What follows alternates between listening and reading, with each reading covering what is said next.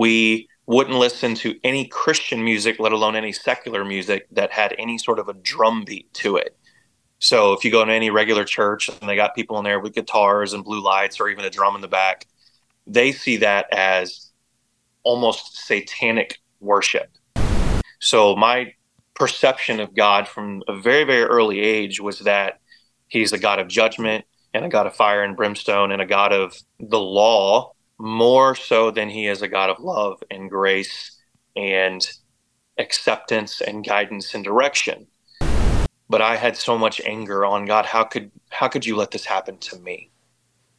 Why me? Why did I have to get grown up? Why was I raised in this crap? Why did my father have to leave at 5? Why did I get stuck with people who care more about their religious preferences than even having a good relationship with their own son? Why me?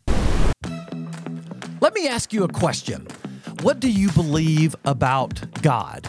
Do you view God as being close or far away? Do you see God as a deity or a friend? Is he caring or judging? Do you believe that God's love is based upon how good you perform? What if I make bad choices? Is God just waiting for me to mess up so that he can condemn my behavior? What if I totally turned my back on God? Does he still want a relationship with me? Many times, my view of God is based upon how I was raised and not what the Bible says about God. Sometimes the church that I grew up in and even my parents can give me a wrong perception of who God is. How do I change my view of this higher power and draw near to the real God of the Bible? These are the questions that I want to ask our guest today as he tells us about his life change story. I'm Eric Hutchinson, and this is the If Nothing Changes podcast. Our guest today is zooming in all the way from Arlington, Texas.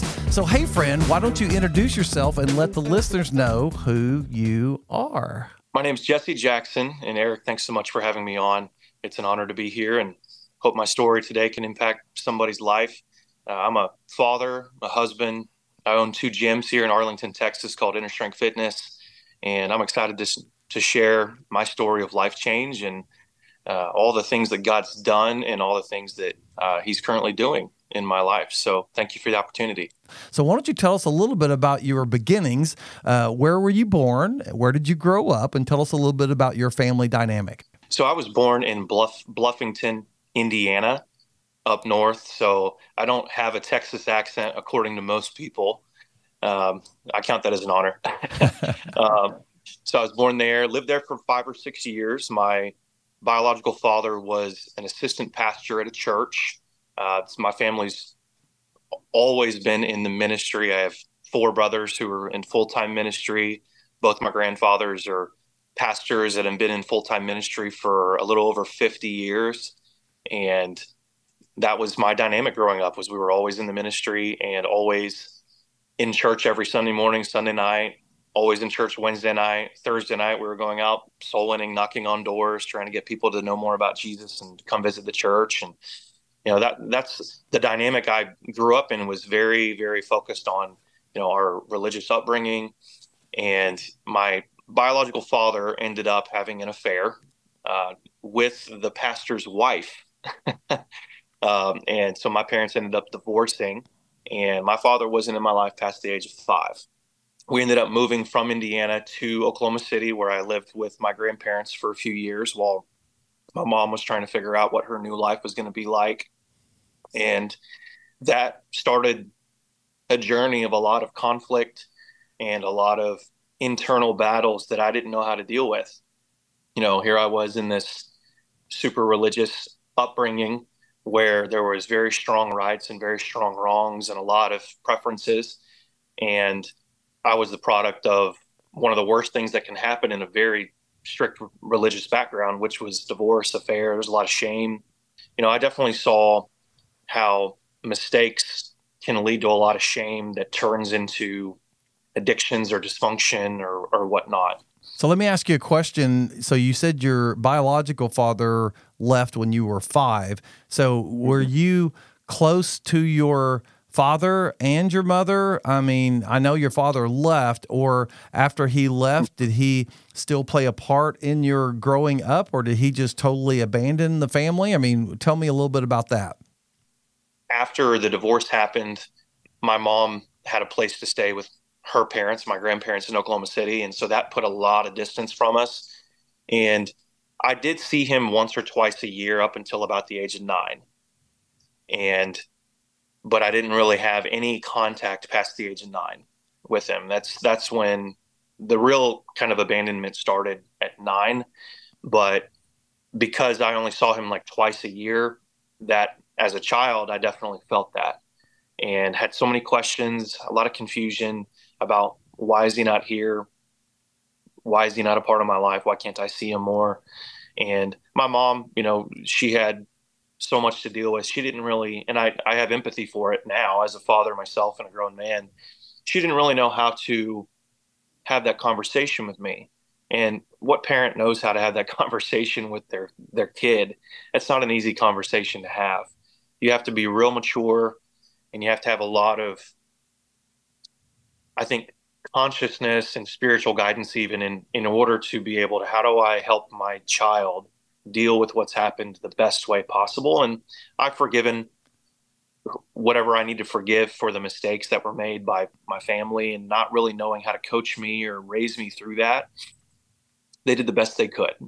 So let me ask you this: So you moved to Oklahoma uh, after your dad left, or you know, and your mom moved to Oklahoma with your grandparents. And how soon was it that your mom got into another relationship? And how was your so once you your mom got married and now you're merging two families? So how was your relationship with your stepdad? I mean, did you guys get along well? I mean, was that did that go well? That's a that's a really great great question. It, I was nine years old when my mom remarried and step my stepfather and he lived in Paris, Texas, which is where I ended up growing up half of my childhood. And I only met him maybe two or three times briefly for a day at a time, maybe before all of a sudden we're packing up and we're moving in with him. And so that process was very rushed for me. Um, I remember even when I heard that my mom was about to go on a date with another man, I never even met him. And I just remember it struck me like a knife in the heart. I'm like eight, nine years old. And I guess looking back, I had this hope that somehow my mom and father would figure it out. But that dynamic was very rushed for me to have a stepfather in my life. And my stepfather did the best he could, but he, he did not know how to connect with me without feeling as if though I was rejecting him.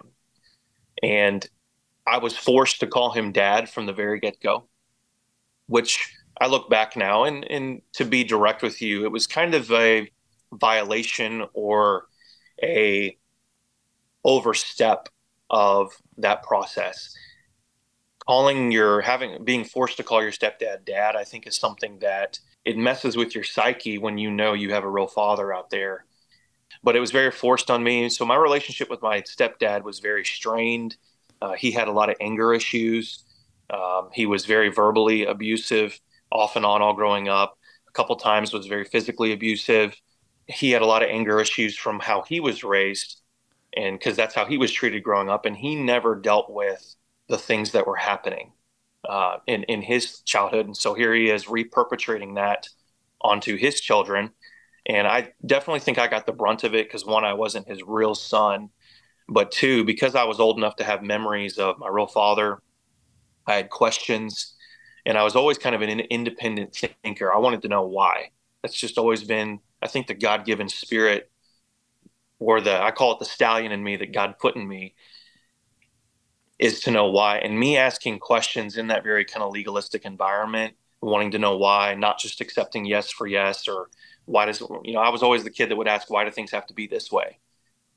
So my relationship with him was was never good growing up and him and i just don't really have anything in common even to this day. Uh, i have a respectful relationship with him now. It's not strained. It's not anything that's contentious but there's not necessarily a closeness there. And uh, even with my mom you know they're they're still so wrapped up in this very rigid legalistic uh, way of doing their relationship with Christ that there's not a lot of room for anybody else to come in and have any differences.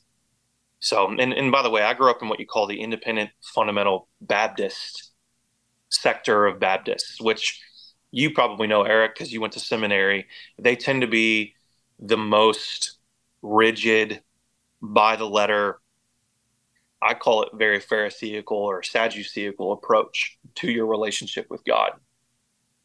And I've always found it interesting that when Jesus talked very direct and bold and almost harshly in scripture, the people he was talking to like that were the Pharisees and Sadducees.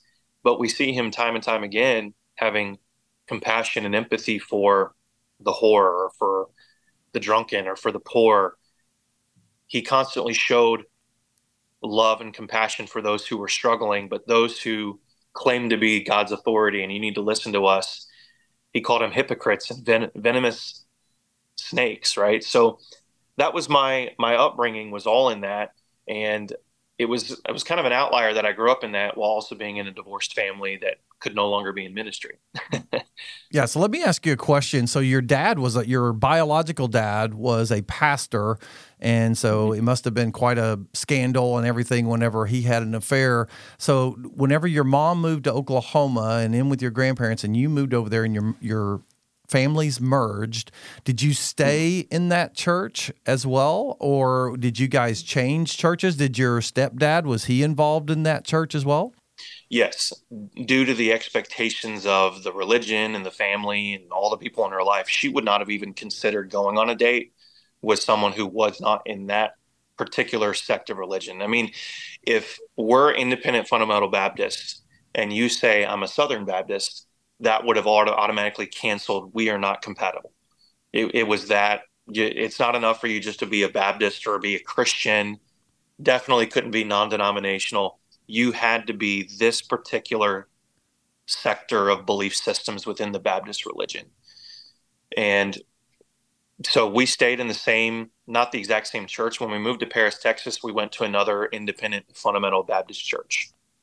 So it doesn't sound like there's a lot of grace uh, in that denomination. No. So uh, was it kind of like our denomination is the only ones that are going to heaven? I mean, what's I mean, what was their belief about other people?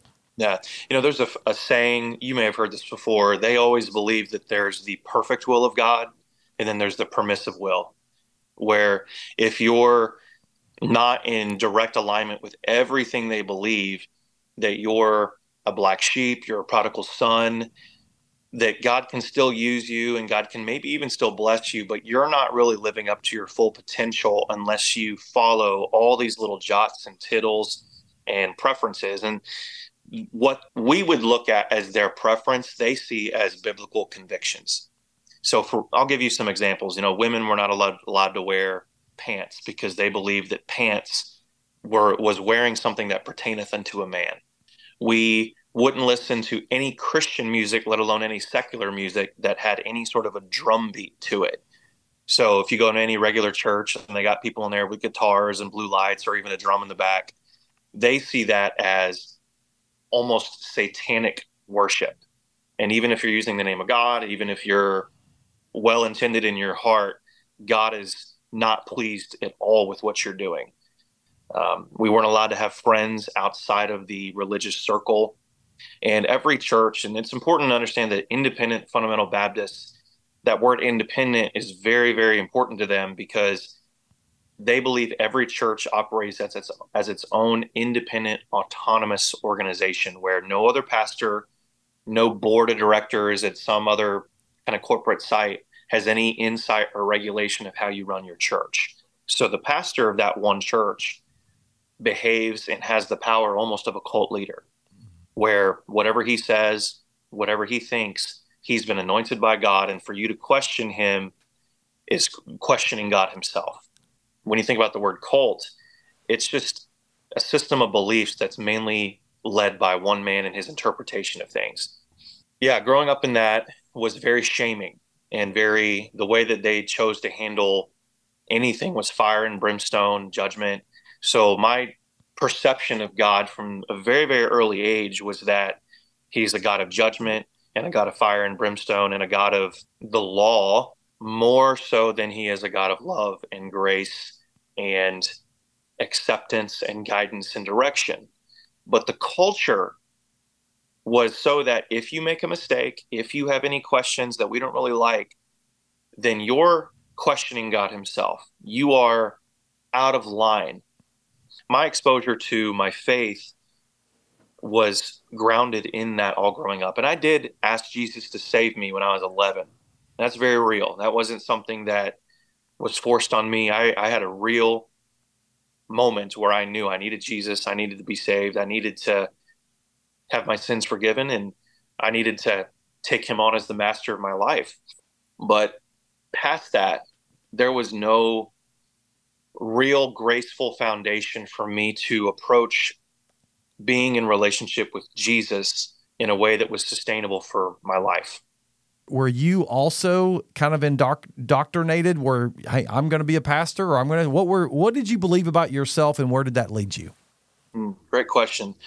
My the first time I ever even taught anything from the Bible, I was in kindergarten, first grade, and I literally was opening up a Bible, teaching a Bible story to my fellow five or six year olds. That's how young that indoctrination and programming started. So after high school, I it was expected, and I got sent to an independent fundamental Baptist college called Oklahoma Baptist College in Oklahoma City. And so I went to Bible college where I was going to be trained to be a preacher. You know, it's their their seminary to train preachers exactly step by step how they believe. You know, you you asked about my identity. My identity was that I was going to be that guy, that preacher. I didn't know anything else. That's all I was raised in. I was good at it according to so many people in the IFB. I was articulate, I was confident. Even though I had a lot of internal struggles and insecurities, I could put on my my face to go out there and, and do what I was taught to do. So, you know, I was raised to be a preacher in that environment and I made it through a year and a half of going to that school. And I had a girlfriend. Um, I wasn't even technically allowed to call her my girlfriend, but there was a girl at the, the college. And by the way, all the girls were raised to be pastors' wives, missionaries' wives. You know, they're there to be basically servants to their husband's ministry. That's pretty much what they were. The girls were raised to be that. And I was on tour, and the girl that I was dating, her family saw how legalistic things were, and they just had enough after three or four years of being there and decided to leave and pretty much go to another independent fundamental Baptist church that they thought was better. Well, when her family left the church, my grandpa calls me and says, Hey, if they're not for us, they're against us, so you can't date her anymore that was the straw that broke the camel's back for me. Um, I had grown up in, you know, kind of an abusive, shameful upbringing. I had so much rage and anger, and I was just sick and tired of being told exactly how I was supposed to think, exactly what I was supposed to wear, exactly what I could or couldn't listen to. I just had no room to be my own authentic individual person. My identity was what I was programmed to be. And I always knew in my heart, there's got to be more than this. But what I wanted was how can I still have a relationship with people I love and care about and not be a part of this anymore? And I was too young and dumb to know that was never going to happen. So I got kicked out of the college and I had a massive release of just, I could finally breathe. But I also had a lot of hurt and a lot of trauma because it's not easy for anybody to all of a sudden have your mom, your family, everybody who calls you friend, they're no longer talking to you. You're away from God. You go. And of course, from their perspective, we didn't abandon you. You left us, Jesse. That's the way they see it. And I didn't have a friend in the world except for a best friend who left with me. And I was, you know, so I, I was working at a job at a, uh, a warehouse when I was in college just to make money. And I was in the break room a couple weeks after this all went down because I I lived in my car for a couple weeks because I, I didn't have anywhere to go, and you know I had no money. I was just like you know it, that was a really really tough period for me, and I was in the break room on break, and I was working night shift. You know I worked forty hours a week, and then went to school like fifteen hours, twenty hours a week or whatever, and uh, I was in the break room and I was just crying because I and I was the only one in there, so I just kind of had a moment where I was just crying because I'm like, I'm all alone. And a friend of mine at work, who obviously wasn't in the IFB, he says, "Hey man, what's going on?" I didn't expect anybody to be in there. And of course, I'm embarrassed because back then I didn't think that boys should cry, and definitely not in front of other people. He's like, "Well, man, if you need a place to stay, my wife and I have a spare bedroom we can rent out to you." And so I was like, "Okay." Well, turns out um, he lived literally next door to my grandparents, and I, I, had no idea. And so after getting kicked out of this IFB, you know, cults in the college and being excommunicated by my family, I end up moving literally next door, like 20 feet from my grandparents' house. And to this day, they probably think I did that on purpose, despite them. And I'm like, no, that was just the only place I had to go was there because I couldn't afford to get my own apartment. I didn't have money for a down payment um, nothing. So I moved in there. Well, what I didn't know when I moved in there was that they were party animals. I, I had no idea. So this is the first time in my life. I'm 19 years old, and they, you know, they're drinking tons of alcohol, whipping out cocaine on the weekends. And the first weekend I was there, he's like, "Hey man, now that you're out, why don't you come experience the good life?" That's pretty much not in those exact exact words, but that's what he said. And of course, you got to understand, I was so programmed that alcohol is bad. Don't even be around it. A sip of it could kill you, you know, kind of stuff. And I'm at this party, and you know, I'm kind of locked locked back in my bedroom because I just wasn't comfortable being around it. But I was in no place to be like, "Hey, please don't do that around me," you know. And you know, they offered me a drink. I said no, and they're like, "Hey, man, just just try a little sniff of this." And I was so tempted to do it because I was like, I, I had nothing and I just had this. I was so tempted to, to say yes, and I was just like, I, it was everything in me to say no to just snorting cocaine. I ended up leaving because I just needed to get away, and you know, I came back and I slept, and I was just so overwhelmed with the reality of the actual world that I never grew up in. My family's gone. You know, I have nobody, and I was driving to I think the, the grocery store to get some you know some groceries or whatnot and i'm just on the road and then everything just hits me super hard and i'm just like cathartically crying in the car so much so that i'm like i can barely even focus on driving. So i pull over into a parking lot and i'm just wailing crying. I'm pounding my hand on the steering wheel. I'm just getting out of motion because i just don't know what to do. Had nobody there. Feel like my family's abandoned me. I don't even know what i think about god anymore. And I'm just this probably went on for five minutes, and I'm just like banging. I'm like I remember lifting up my knuckles, and I'm pretty sure I cracked one of my knuckles because I was just so enraged. Like, how could these people do this to me? I know that I'm not doing what they want me to do, but you guys are supposed to love me. Like, I don't know what to do. And after I finally settled down and just kind of got out some of my emotion, I got snot everywhere, and my my face looks beet red. My eyes are probably bloodshot from all the tears I look up and I see a, a gym, and that gym's name was All American Fitness. And I was always into like doing push ups at home growing up, and I always liked running and trying to stay in shape. I just always loved that growing up. I love sports, I played basketball, and something prompted me to go into that gym. And I didn't I had no plans of doing that. I walked in and you know, the owner of that gym, you know, set me, you know, set me up with a membership and signed me up with a trainer and I didn't even have the money to do any of that. I don't. It was probably stupid of me to spend the money, but that was God was telling me to go in there, and I didn't know it at the time. And He set me up with a trainer named Trevor, and Trevor's like this five foot seven, five foot eight, perfect bodybuilder, and kind of intimidating, but just great personality from Louisiana. So he had like a Louisiana accent, kind of the, the Cajun accent, and we did a consultation where he was just like, okay, let's talk about your fitness goals. And I'm like, I, I, don't even know what my fitness goals are, man. I, I was in my head, I'm like, I'm just, I was out in the parking lot beating the steering wheel full of rage and crying. And he could probably still see that like my eyes were, you know, I just got there and crying. And he's like, but he took the time to say, what is it that you want? What's going on, man? And I've, I just, without even caring if he wanted to know, I just started crying again and telling him about everything that happened and he sat there with me for two hours, way longer than he needed to, and just let me cry my eyes out and talk about everything that had happened.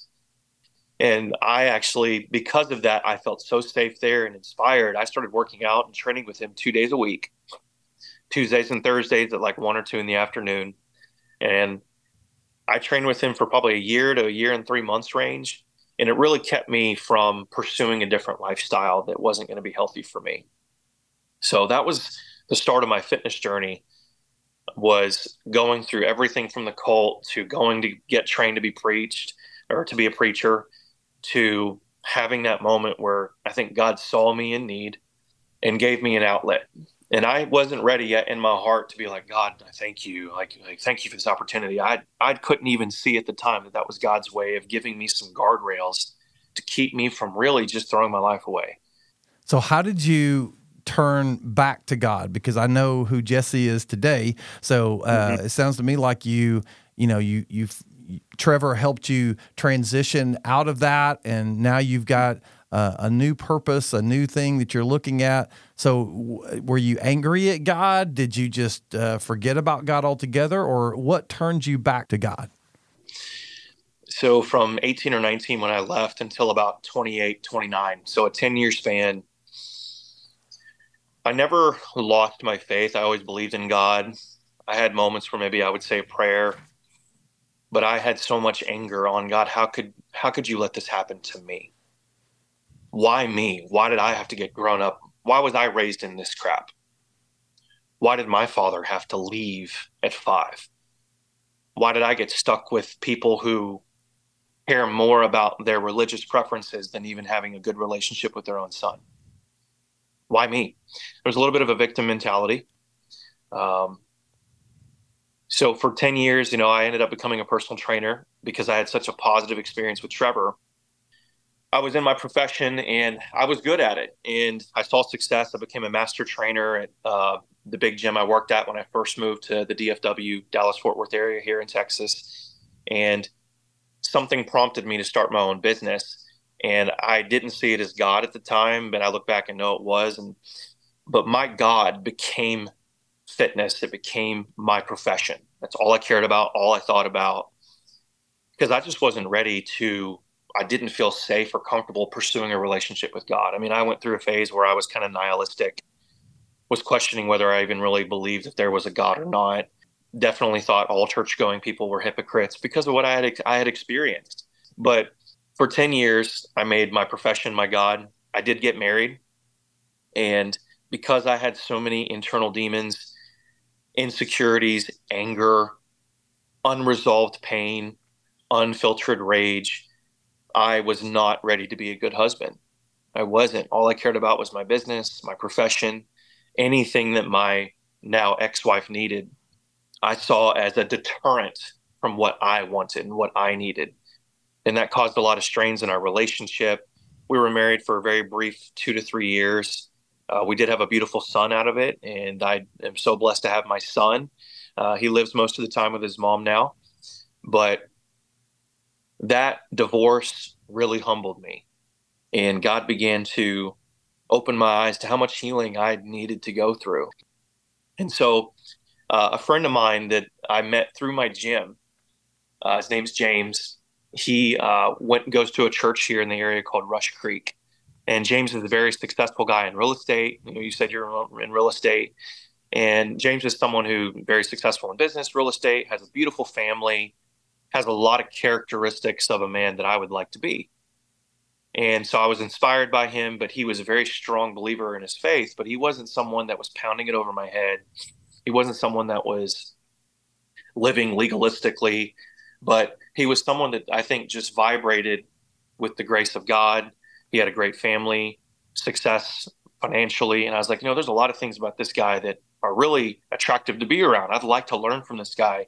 And the more I got to know James, the more I saw and the more he, you know, the more I trusted him, the more he began to speak life into me. And that friendship with him really caused me to begin to melt my heart.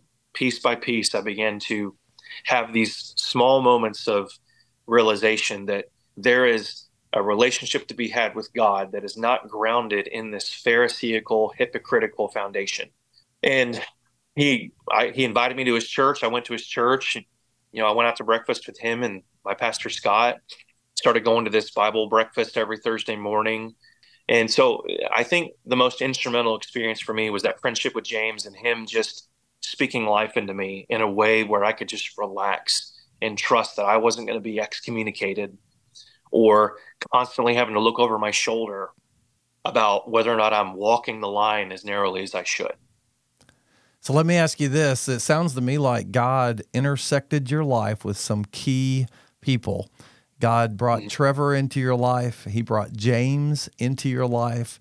And uh, it's mm-hmm. amazing, you know, looking back and seeing that that path that you were on and how God intersected people with your life. How did you meet your current wife? So, my current wife was a client of my studio seven, eight years ago. And, and at that point in time, she was just a client. And, you know, I always thought she was an, an awesome person, but I was married at the time and it was just a client, you know, professional relationship. And she ended up moving away 20, 30 minutes away where it was too far for her to come to the business and, and whatnot. So I lost contact with her for a year or two or whatever, just because, you know, the professional relationship wasn't there anymore. And I reached out to her after going through my divorce was finalized and whatnot because I always thought she was an awesome person and you know whatever. And I didn't reach out to her for any dating purpose or whatnot, but uh, we got to talking and I really realized how much of a good heart she had. She had gone through her own divorce, and through her, you know that's that's how I met her. But through her, I've and just how much grace and unconditional love she's shown me. I've realized even more how much God really is the most unconditionally loving thing we could possibly fathom, like beyond beyond what we can fathom. There's so many conditions in our world on if you behave well, then you'll get a bonus. If you behave well, then I'll love you. A lot of times getting reward, you know, our society is set up to reward behavior. God is set up to just love you as you are. And so that's how I met my wife. But through her, I've come even closer to God because of just who she is. So let me ask you, what's the biggest difference between the way you viewed God as a young person and the way you view God now? That's such a good, such a good, a great question. God was seen as a overseeing judge and conqueror when I was a kid. And because my father was not in my life, the best way I know how to relate to God now is as my father. And when I think about how much I love my children, and what I want for them, I'm like, man, there's no way that what I want for them it probably pales in comparison to what God wants for me.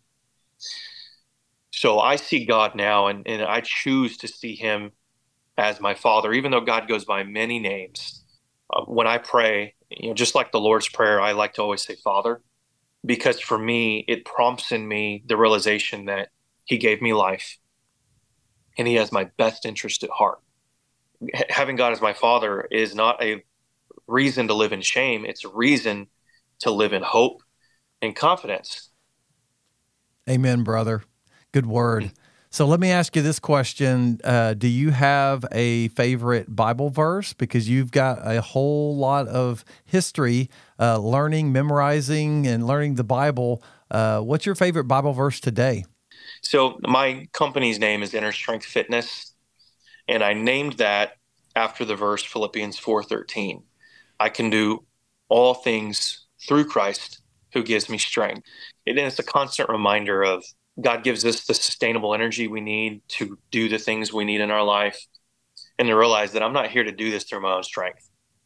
Well, Jesse, last question. Um, we have all different kinds of listeners from all different kinds of walks of life and maybe some that can relate to your story as well. But if you could give one message to the listeners today, what would that be? I believe it's in Psalms.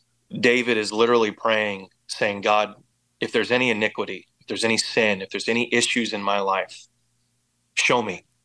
Another verse, David says, God created me a clean heart and renew a right spirit within me something I would encourage people to do is to live in a constant state of openness to not not necessarily the question what's wrong with me? but to say God where in my life can I improve? And you have to be radically open to the possibility that he just may give you an answer. If you have issues in your life, maybe you're still being run by insecurities from what happened in your childhood. Maybe you're living life with perspectives that are really limiting you and limiting you receiving the love and you giving love to those around you. So that, mm-hmm. that's what I would say to people is to just pray the prayer of David there and say, God, create in me a clean heart and show me whatever it is in me that's blocking you, even if I can't see it. Open my eyes so I can see. Thanks, Jesse, for sharing your story with us. Hey, if you are listening today and maybe you have a wrong perception of who God is, maybe because of how you were raised, you feel that God's favor is based solely on your behavior. Maybe you've made some bad choices that, in your opinion, has disqualified you from a relationship with Him. That's a lie. God loves you and cares for you no matter what you have done. God is not far away. Jeremiah 33 3 says, Call to me and I will answer you. God is standing at the door of your heart, knocking and speaking to you. All you have to do is answer. God can change your life, but if nothing changes, nothing changes. See you next time.